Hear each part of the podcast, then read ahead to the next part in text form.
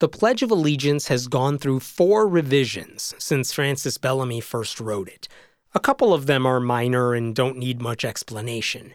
Revision number two in 1923 was meant to make the pledge more patriotic by changing the phrase, I pledge allegiance to my flag, to I pledge allegiance to the flag of the United States. Why? Because the American Legion wanted to clarify for immigrants that we were not talking about their original country's flag, as if anyone had any doubts. But revision number four in 1954 was the only one that had nothing to do with clarity or grammar. Inserting the phrase under God into the pledge was about religion, obviously. And the politicians who voted for that change made no secret about their intentions. Even President Eisenhower explained his support for the change by saying, quote, "We are reaffirming the transcendence of religious faith in America's heritage and future." Unquote. So the intent was religious and so was the end result. The pledge had turned into a prayer. Decades later, one man attempted to single-handedly change that. I'm Hemant Mehta, and this is the Supreme Court versus Church State Separation, my show taking a deep dive into the most controversial cases involving religion and the law. You'll hear from the sponsors throughout the episode. This was also possible thanks to the help of Stuart Blair, Mark Andrews, Kirsten Werstad, Mark Richter, Philip Kaiser, and Dude. If you'd like to support this podcast and my other work, I would appreciate any donation through patreon.com slash hemant. That's patreon.com slash he-man-t.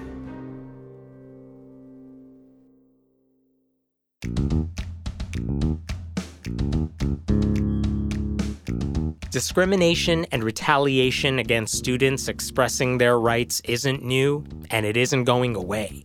This podcast is all about pledge protests in the past, but students still get punished for them today. That's why the American Humanist Association is leading a national boycott of the Pledge of Allegiance. They stand ready to defend those who are discriminated against or mistreated in any way for exercising their rights. Visit boycottthepledge.com to learn more. Show up for the Constitution by sitting down for the pledge. The Wayward Willis is an educational but comedic atheist podcast featuring great guests you already know and some you don't. You can find the show by searching for Wayward Willis on all podcast platforms and following them at Wayward Willis on Twitter. That instigator was Michael Newdow, a physician and non practicing attorney from California who believed it was wrong for the public schools to say the pledge because it acknowledged the existence of God to his daughter, whom he was raising as an atheist. You may argue that the school wasn't forcing her to say it, but Newdow felt that having her stand silently or sitting it out, or leaving the classroom while everyone else said it was a form of ostracism that was also unfair. The truth is, he began fighting this battle before she even entered school. In 1998, he was living in Broward County, Florida, when he decided to sue the county school district, even though his four year old daughter wasn't old enough to go to school, and even though she didn't even live in Florida at the time. She was living with her mother in another state. Newdow and the mother were no longer together. So it wasn't surprising when a judge dismissed the lawsuit saying Newdow didn't have legal standing. He was just suing for the hell of it, even though he couldn't claim to speak on behalf of anyone who was actually affected by it. He argued he was a taxpayer and that ought to be good enough, but no, it wasn't. He later moved to California, where his daughter lived, and tried to sue again in 2000. She was attending kindergarten now, and her class said the pledge. But that lawsuit was also dismissed. As Professor Richard Ellis put it, quote, Newdow was not just losing, he was not even being taken seriously, unquote. But all it took was two judges in one court to change that losing streak and infuriate a nation. It's hard to overstate how little support Newdow had. Groups like the ACLU and Americans United for Separation of Church and State wanted nothing to do with his lawsuits. It wasn't that they didn't agree with him in principle, but they didn't want to use their resources to fight a battle that they thought they were going to lose. Why bother? They have to pick and choose their battles, and they only step in when they believe they have a legitimate shot at winning or that there's a benefit to even pushing an issue. They also worried about what might happen if Newdow won. If the court said the pledge was illegal, the Republican dominated Congress might step in and write a law keeping the pledge in school. And you know they wouldn't stop there. They would see if there were other ways to push God in the classroom. Hey, if the pledge is allowed, let's see what else we can get the kids to say. Another reason they didn't want this fight was because they knew this would become a culture war battle at a time when conservatives would be all too eager to use it to win elections. We're on the side of the pledge. Our opponents hate God. That's not what you wanted voters to hear in 2004 when George W. Bush came up for re election. They feared that Newdow fighting this battle, even if he was right on the substance, would give conservatives a talking point that would help their side in the elections. Why repeat what happened to Michael Dukakis in 1988? And if Republicans held on to power, that would mean more conservative justices with lifetime appointments at the federal courts. And that, in turn, would hurt their other efforts at church state separation in the long run. Why give them all that ammunition? In a sense, they kind of hoped Newdow would just lose and go away. But that wasn't going to happen without a fight. Newdow was on his own and he didn't care what anyone said. So back to his lawsuit in 2000 against the Elk Grove Unified School District in California. He wasn't looking for money, he just wanted them to stop. He said that every day his now five year old daughter was, quote, compelled to watch and listen as her state employed teacher in her state run school leads her and her classmates in a ritual proclaiming that there is a God and that ours is one nation under God, unquote. To ever do that would raise questions about its constitutionality. Then Newdow added, quote, for it to do this every single school day for 13 years, using plaintiffs' tax dollars, no less, to accomplish the affront, is an outrageous and manifest abuse of power in direct violation of the religion clauses of the constitutions of both the United States and the state of California. Unquote. If you're like me, one question comes to mind when you hear all that. What did his daughter think about all of this? Did she have a problem with the pledge? She's well into her 20s now, but she's never spoken publicly about the case as far as I can tell. But in 2002, Newdow was asked at what point his daughter began to feel ostracized because of the pledge. His response boiled down to, Who cares? Quote, my daughter is in the lawsuit because you need that for standing. I brought the case because I am an atheist and this offends me, and I have the right to bring up my daughter without God being imposed into her life by her school teachers. So she did not come and say she was ostracized. Unquote. It's an interesting quirk about our legal system that this entire pledge case, which hinged on the idea that a little girl was being pressured to do something by the government against her father's will, actually had nothing to do with the little girl's feelings. She was basically irrelevant to this case except to fulfill a requirement of the law. She was the warm body he needed, and Newdow freely admitted that. He was arguing as a parent who thought the public school was breaking the law, and he felt he had a compelling case to get them to stop. Now, to nobody's surprise, as I mentioned earlier, the district court judge did not see it that way and dismissed the case. He just didn't buy the argument that the pledge violated the Establishment Clause. In other circumstances, that would have been the end of the story, but Newdow appealed the decision. He wasn't going away like church state separation groups might have hoped. He was his own lawyer, so it's not like this was costing him a lot of money, only time. Now, if you were hoping for a legal victory, the relatively progressive Ninth Circuit Court of Appeals is where you'd want to go. But even this case seemed like a long shot over there. To get a random group of three judges and to have at least two of them sympathetic to your case, it wasn't likely. No reporters even attended the oral arguments. Why waste your time when you knew how this was going to end? But one of those judges, Alfred T. Goodwin, approached the case systematically. When he wrote his decision, he looked at three different tests that courts had used to determine if something illegally promoted religion. The first was the endorsement test. Was the pledge an endorsement of religion? Did it send a message to non religious people that they were outsiders? Yes, it was, and yes, it did, Goodwin said. He wrote, quote, the text of the official pledge, codified in federal law, impermissibly takes a position with respect to the purely religious question of the existence and identity of God. A profession that we are a nation under God is identical, for Establishment Clause purposes, to a profession that we are a nation under Jesus, a nation under Vishnu, a nation under Zeus, or a nation under no God, because none of these professions can be neutral with respect to religion. Unquote. He went on to say that it would be silly to argue that an atheist would not feel less than a full member of society when hearing the pledge. What else were atheists supposed to think? So already the pledge went too far, but there were other tests they could use, so Goodwin kept writing. The second was the coercion test. Was the government pressuring people to support or participate in religion?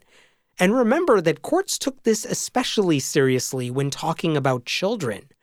Once again, Goodwin said the pledge ritual could, quote, reasonably appear to be an attempt to enforce a religious orthodoxy of monotheism and is therefore impermissible, unquote.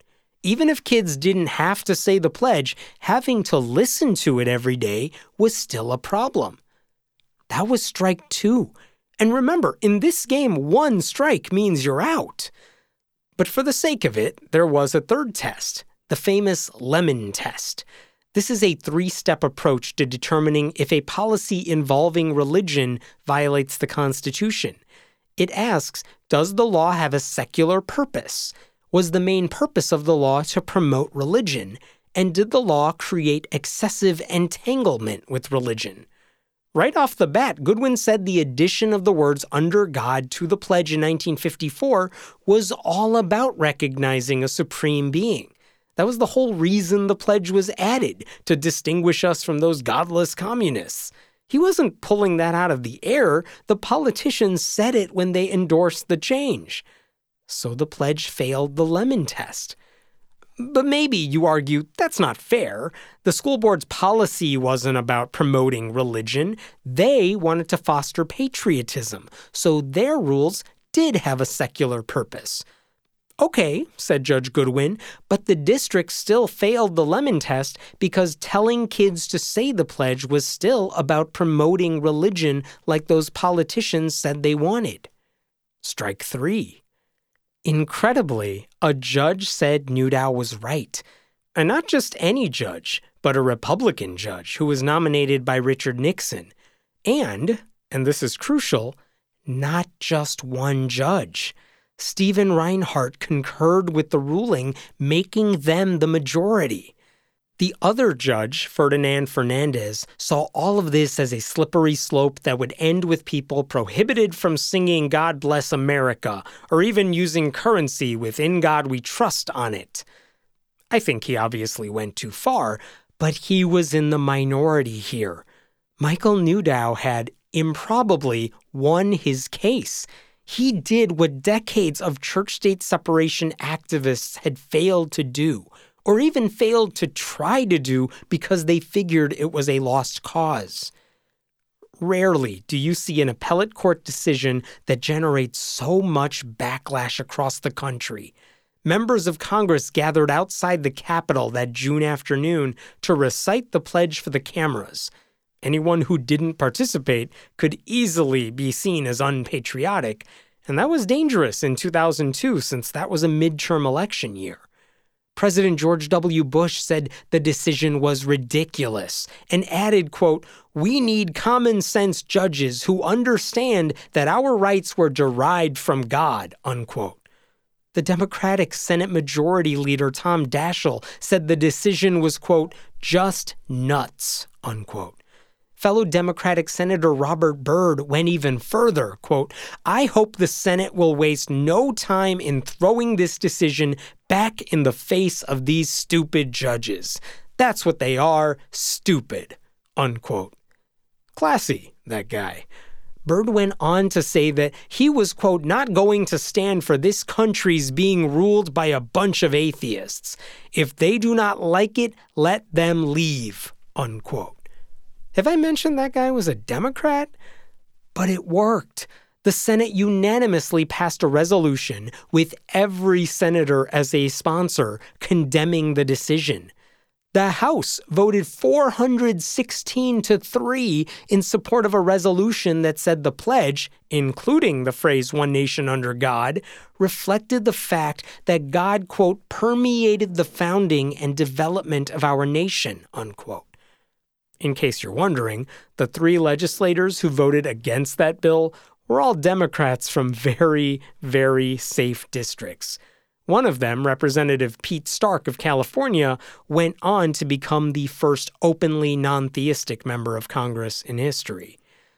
All of these symbolic acts, I would add, only served to strengthen Newdow's position that the pledge really was just another way to push religion onto kids.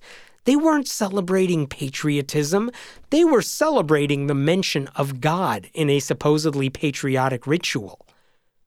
As you would expect, the Ninth Circuit's ruling was challenged. And the biggest challenge didn't come from some conservative legal group. One of the key battles involved Newdow's daughter, who was essentially at the center of this case, even if Newdow was doing all the talking on her behalf. As I said, he and the girl's mother were not together. And in fact, she argued that she had full legal custody of the girl, even if they shared physical custody, and that meant she had the final say in representing her daughter. And since the mother was a Christian, and she didn't want anyone to think Newdow's atheism was shared by their daughter, she said the whole case should be dismissed the Ninth Circuit had to go back and essentially reassess their decision on those grounds. Now, the two judges who initially voted in favor of Newdow didn't think his situation changed their arguments. They came back and said, okay, Newdow doesn't represent his child in this case. However, he still technically has legal standing as a parent. California law allows for that. Even the one dissenter, Judge Fernandez, agreed that Newdow still had the ability to fight this case. So that crisis was averted. But then the school district asked the entire Ninth Circuit to rehear the case, which is a typical way to push back on an appellate court's ruling.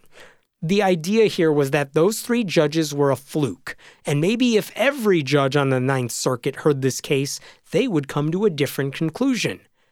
The Ninth Circuit narrowly said, no, we are not doing this again, the decision stands, but only if some changes are made to Goodwin's opinion. In other words, the Ninth Circuit said, Look, Goodwin, we won't override you if you make some edits to that decision of yours. You said some things that were a little out there, legally speaking, and so if you want this opinion to stay intact, you need to fix the problems. There were two big edits he agreed to make. First, he got rid of all the parts that said the original 1954 Pledge Act wasn't constitutional because it advanced religion. That was a good move since critics could easily say the Pledge Act was really about fighting communism. Instead, Goodwin now said the school board's policy was unconstitutional. He wasn't touching the pledge itself. That actually narrowed how far this case would go. He wasn't saying the pledge was illegal or that other government officials couldn't use it at public functions. He was only saying that the school board urging kids to say it was a problem. At most, his decision was only going to affect public school students. So that was the first big change. The other change was that instead of writing about how the pledge policy failed all three of those different religious tests, he limited his new decision to only the coercion test. So instead of saying the 1954 Pledge Act was obviously promoting religion, the decision now said the school board's policy pressured children to express a belief in God, and that alone was the big problem. It wasn't the fact that under God promoted religion, it's that the school district urged kids to say something that did. That was also a good move since it at least allowed for some consistency with the Supreme Court. They had already ruled pretty recently that you cannot have a prayer at a public school graduation since that puts kids in the position of having to choose between praying during an important ceremony or protesting or violating their conscience. And if a one time prayer for 18 year old students at an optional graduation ceremony delivered by some pastor they've never seen before is problematic on the basis of public pressure, then surely a daily pledge that includes a mention of God for little kids who have to go to school every day, that is led by their teacher, is way more coercive, right? Logic all of these changes were made with an eye toward the Supreme Court, since that was the last resort for the pledge's supporters. Goodwin was basically saying to the Supreme Court if you take up this case, I am making my argument even simpler and even more airtight, so you can't overrule me without looking like complete hypocrites. Normally, getting to the Supreme Court is a hard sell. But when pretty much every member of Congress says a court decision is wrong, and the president agrees, and the public is infuriated, and the Ninth Circuit's decision is so different from what other courts have said in the past, those are pretty strong reasons for the Supreme Court to consider a case. So in March of 2004, they agreed to hear it. I'm Ron Reagan, an unabashed atheist, and I'm alarmed by the intrusions of religion into our secular government. That's why I'm asking you to join the Freedom from Religion Foundation, the nation's largest and most effective organization of atheists and agnostics, working to keep state and church separate. Phone 1 800 335 4021, 1 800 335 4021, or visit the Freedom from Religion Foundation at ffrf.org. Ron Reagan, lifelong atheist, not afraid of burning in hell. A generation ago, Carl Sagan warned that the candle flame of science could be overcome by the darkness of unreason and superstition. Sagan helped found the Center for Inquiry to keep that flame alight. In an age of anti vaxxers, religious extremism, and alternative facts, the Center for Inquiry is the antidote, advancing the separation of church and state, exposing the fraud of pseudoscience, and saving the lives of atheists overseas. But we can't do it without you. Be a light in the darkness. Join us at centerforinquiry.org. What's really amazing about Michael Newdow's Supreme Court battle is that he had virtually no help. The ACLU and Americans United for Separation of Church and State still had little desire to work with him, but they submitted briefs in defense of his position. The thinking was basically well, now that you got this far, you might as well win, and we'll try to guide the court toward that outcome. Still, it's not like they were in the courtroom during oral arguments. That meant Newdow would be representing himself in front of the Supreme Court. That was really weird. There are a lot of hoops you have to jump through in order to get permission to argue in front of the Supreme Court, including a requirement that you practice law for at least three years. Newdow may have graduated from law school, but he never officially practiced law. Still, he was given special permission to represent himself. Maybe the court figured they were just setting this guy up for failure. Let's give him enough rope. We'll let him tie his own noose. Newdow had at least one thing on his side, though. He would be speaking in front of eight justices, not nine he had specifically asked Justice Antonin Scalia, arguably the most conservative justice on the bench, to step aside because he had criticized the Ninth Circuit's decision in a speech the previous year. The idea here was that Scalia had already made up his mind on the issue without listening to Newdow's argument, so it was unfair for him to get a vote. It's why every time a Supreme Court justice is nominated and has a hearing, they never want to say they're for or against abortion or any other controversial issue. They don't want people to think they're going to rule a certain way no matter what, even if it's pretty obvious. Scalia, on the other hand, was practically bragging out in the open about how he would rule on this under God case. It's ironic that Scalia gave that speech to a gathering sponsored by the Knights of Columbus, the very group that once lobbied to put under God in the pledge. It's also surprising Scalia actually agreed to step aside, but perhaps he did it because he knew there were still plenty of conservative voices on the bench. Maybe he thought he wasn't going to make or break this decision, so better to avoid controversy altogether. But the truth is, with him gone, there was the possibility of a 4 4 split on the court, in which case the Ninth Circuit's decision would remain in place. Maybe the most shocking thing about the oral arguments is that it wasn't a total disaster.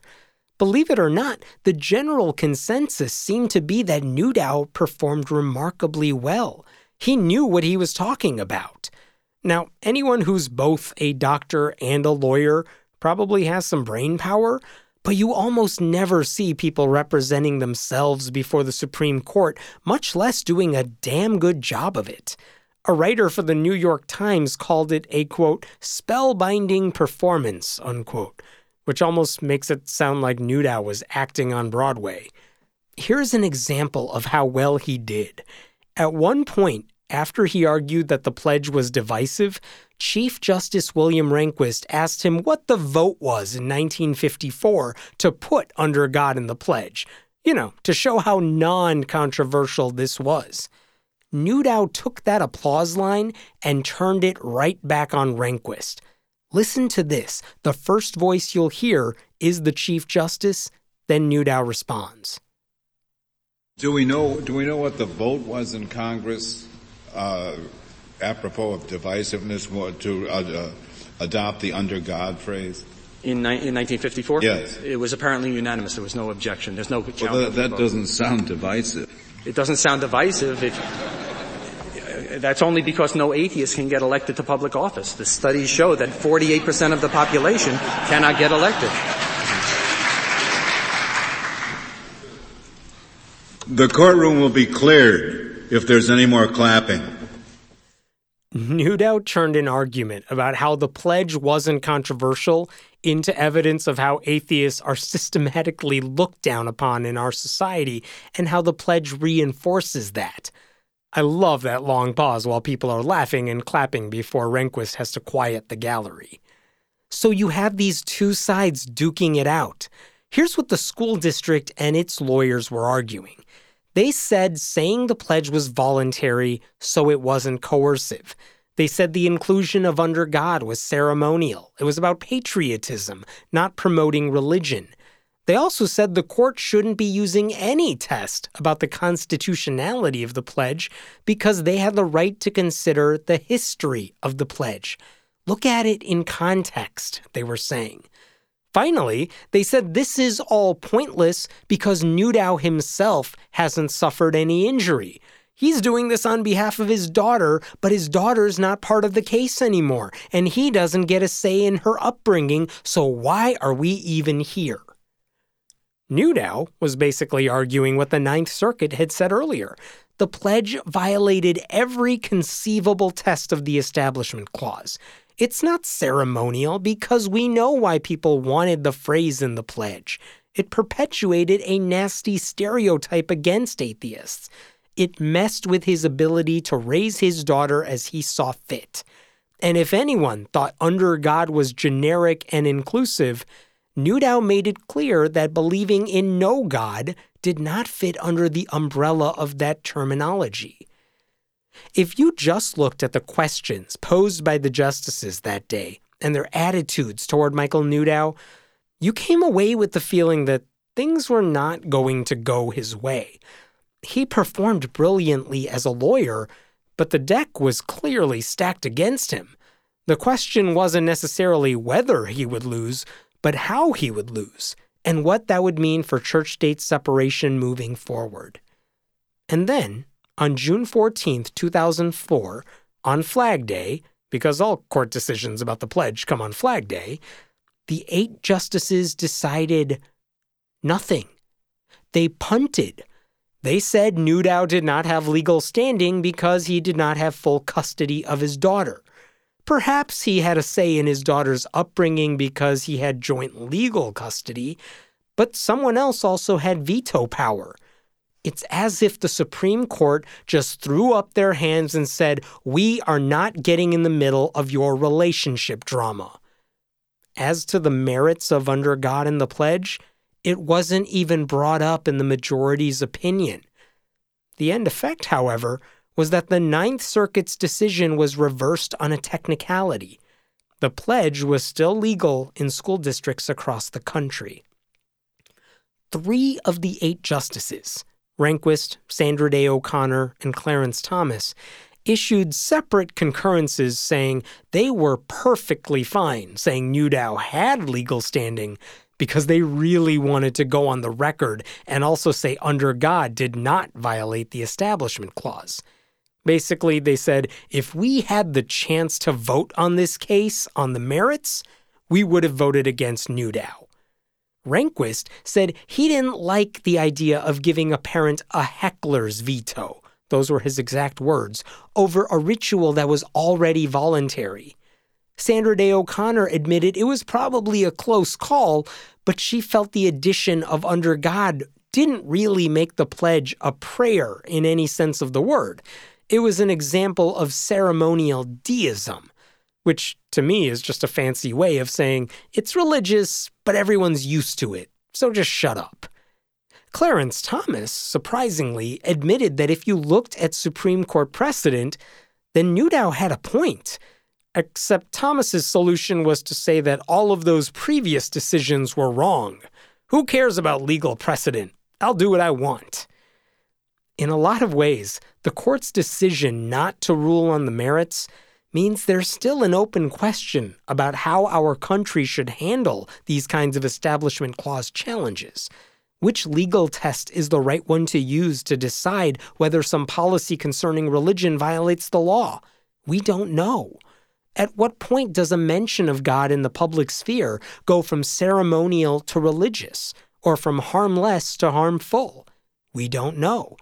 What should the lower courts do the next time this situation arises? We don't know. The Supreme Court settled nothing.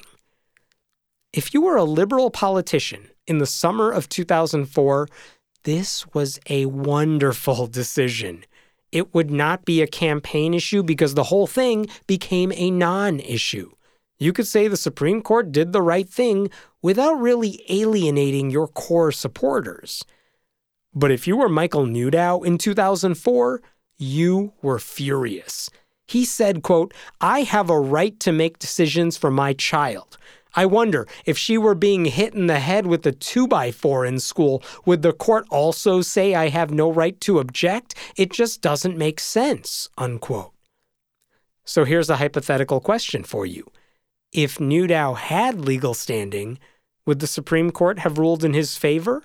Would the other five justices have said he had a point? We'll never really know.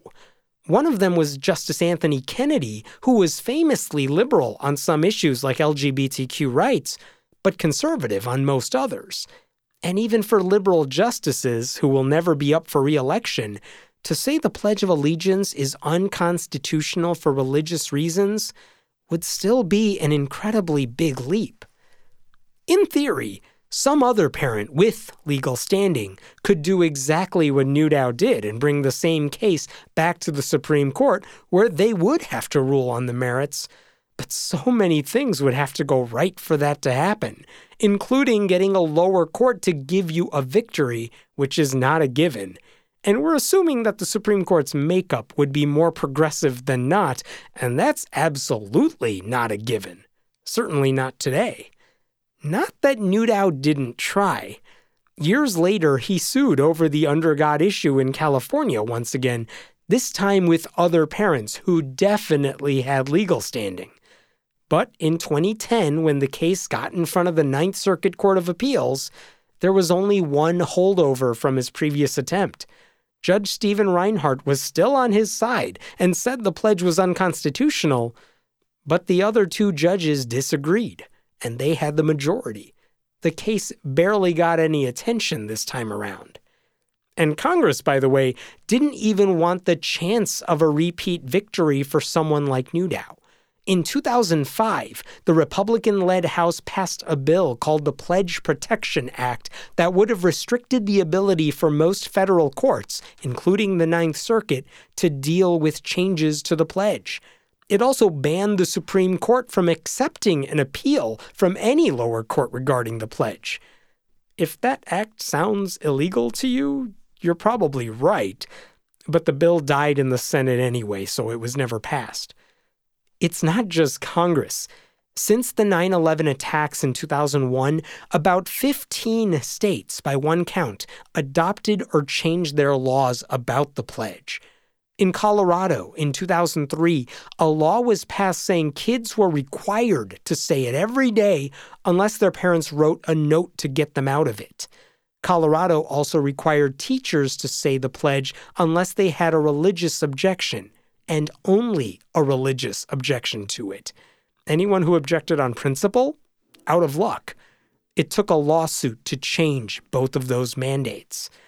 A similar law was passed in Pennsylvania, requiring students to get their parents' permission before sitting out the pledge, but that too was changed after a lawsuit. Look, if you need someone else's permission to exercise your rights, they're not rights. And often, students who have objections to the pledge don't have their parents' support. It's ridiculous for politicians to say they get final say in what your thoughts are.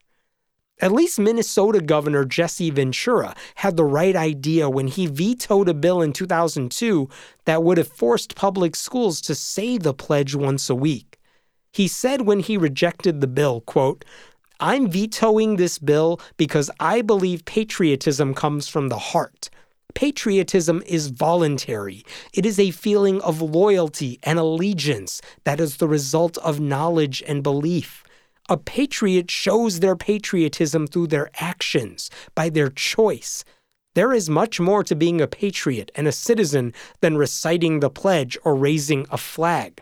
Patriots serve. Patriots vote. Patriots attend meetings in their community. Patriots pay attention to the actions of government and speak out when needed.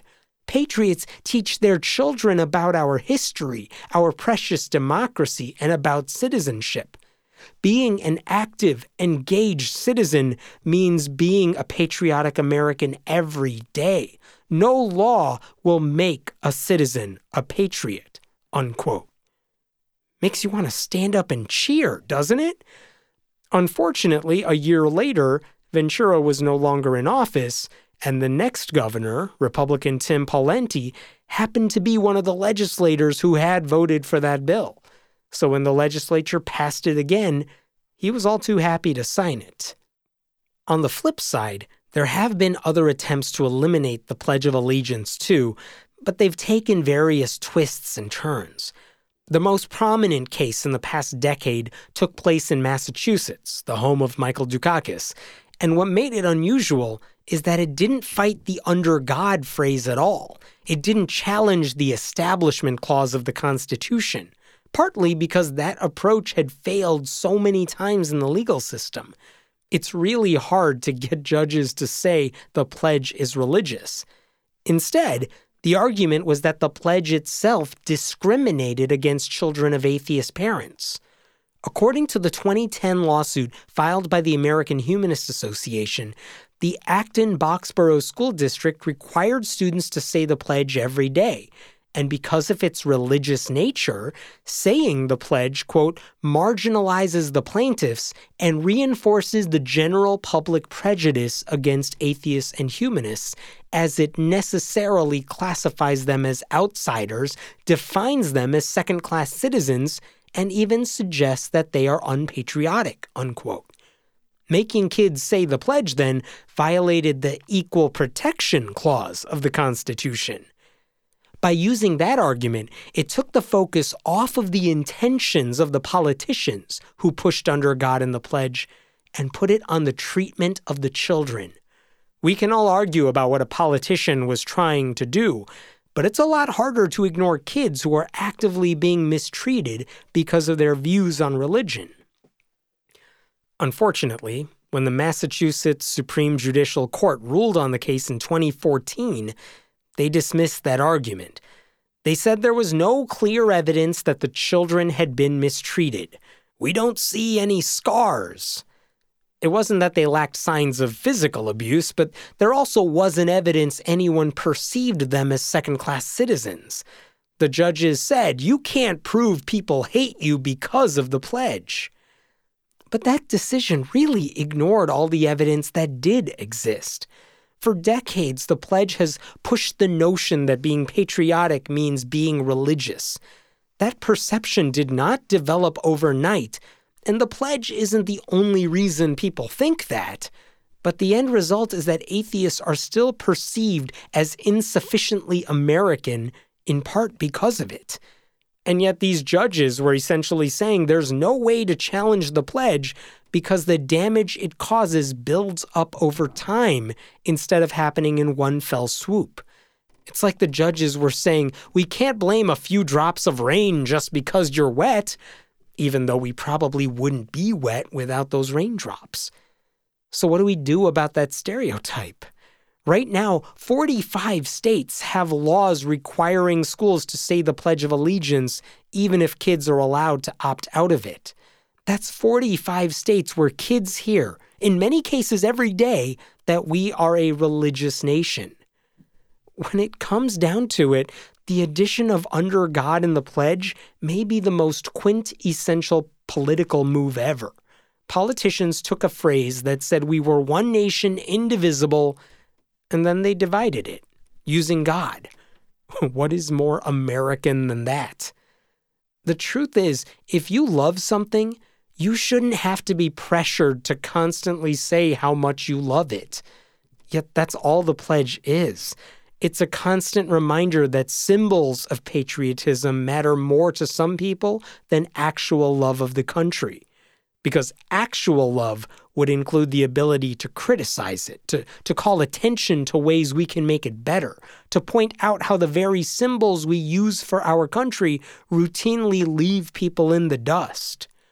I know this sounds hokey, but the beauty of the United States is that it really can be a melting pot where people from different ethnic and cultural and religious backgrounds come together. And yet, the pledge now takes one of the most divisive elements in our lives religion, and promotes it as if one system of belief should satisfy everybody. We know why government leaders like the pledge too. It's a cheap and easy way to signal to voters that they love this country. It's like offering thoughts and prayers after a tragedy. It achieves nothing, but allows you to pretend you've done something. There's virtually no political harm in saying school children should recite the pledge. But the truth is, the pledge has always done more harm than good. Saying it doesn't make our country stronger, it just creates a false sense of harmony. The funny thing is that a lot of Americans would be appalled if, say, Saudi Arabia made every child say a loyalty pledge to the country that included a section about how all citizens are free and equal. You might call it brainwashing. You might say, that's not true because we know how you treat women and we know how you treat people who criticize Islam, not to mention your country's other policies. A loyalty pledge always sounds awful when you're talking about any group that you're not a part of. And yet the Pledge of Allegiance lives on with plenty of public support. In fact, in 2014, when that Massachusetts case was happening, Lifeway Research, which is affiliated with the Southern Baptist Convention, asked people if the phrase under God should remain in the pledge. 85% of people said yes. Only 8% of people said it should be removed. But get this Later that year, the American Humanist Association commissioned their own pledge poll. Not because Lifeway's research was wrong per se, but because they felt the results might be different if people knew something about the pledge's history. So, in their poll, which was conducted online, participants read the following before they were asked any questions. Quote, for its first 62 years, the Pledge of Allegiance did not include the phrase under God. During the Cold War in 1954, the phrase one nation indivisible was changed to read one nation under God indivisible. Some people feel this phrase in our national pledge should focus on unity rather than religion. Unquote. You may argue that that prelude leads people in a certain direction. But that's exactly the point. When you know more of the facts, you may come to a different conclusion. And in that survey, 34% of people said we should remove under God from the pledge, not 8% like Lifeway had found. When more people knew about why the phrase was inserted into the pledge, they were more willing to say we should remove it. That's part of why I wanted to do this podcast. The more you know, the more you see why it's so problematic. I really like how Professor Richard Ellis puts it. Quote, the pledge ritual seems better suited to an insecure nation than a confident one, to a nation worried about change and fearful of the commitment of its young people and its newcomers. Backers of the pledge are often cast as true patriots, but it is arguably those who would dispense with the daily pledge who are the ones who harbor the greatest faith in the enduring power and strength of American institutions and American ideas. Unquote. If you've learned nothing else from this series, I hope it's the realization that a pledge that was meant to bring people together has never truly done that. If it's a symbol of anything, it's one that shows how badly our nation handles internal criticism, especially during times of national crisis. It's a reminder that we can delude ourselves into thinking our country is perfect when it is so far from that. It's a reminder that patriotism has to be more than just saying the right words. It's a reminder that we must always think for ourselves instead of letting somebody else dictate that on our behalf. It's also a reminder that we owe a debt of gratitude to the courageous people out there who have refused to say the pledge and have fought diligently and at great personal cost for that right. There are still brave students doing that across the country today, and they still need our support at least until we can get rid of the ritual for good.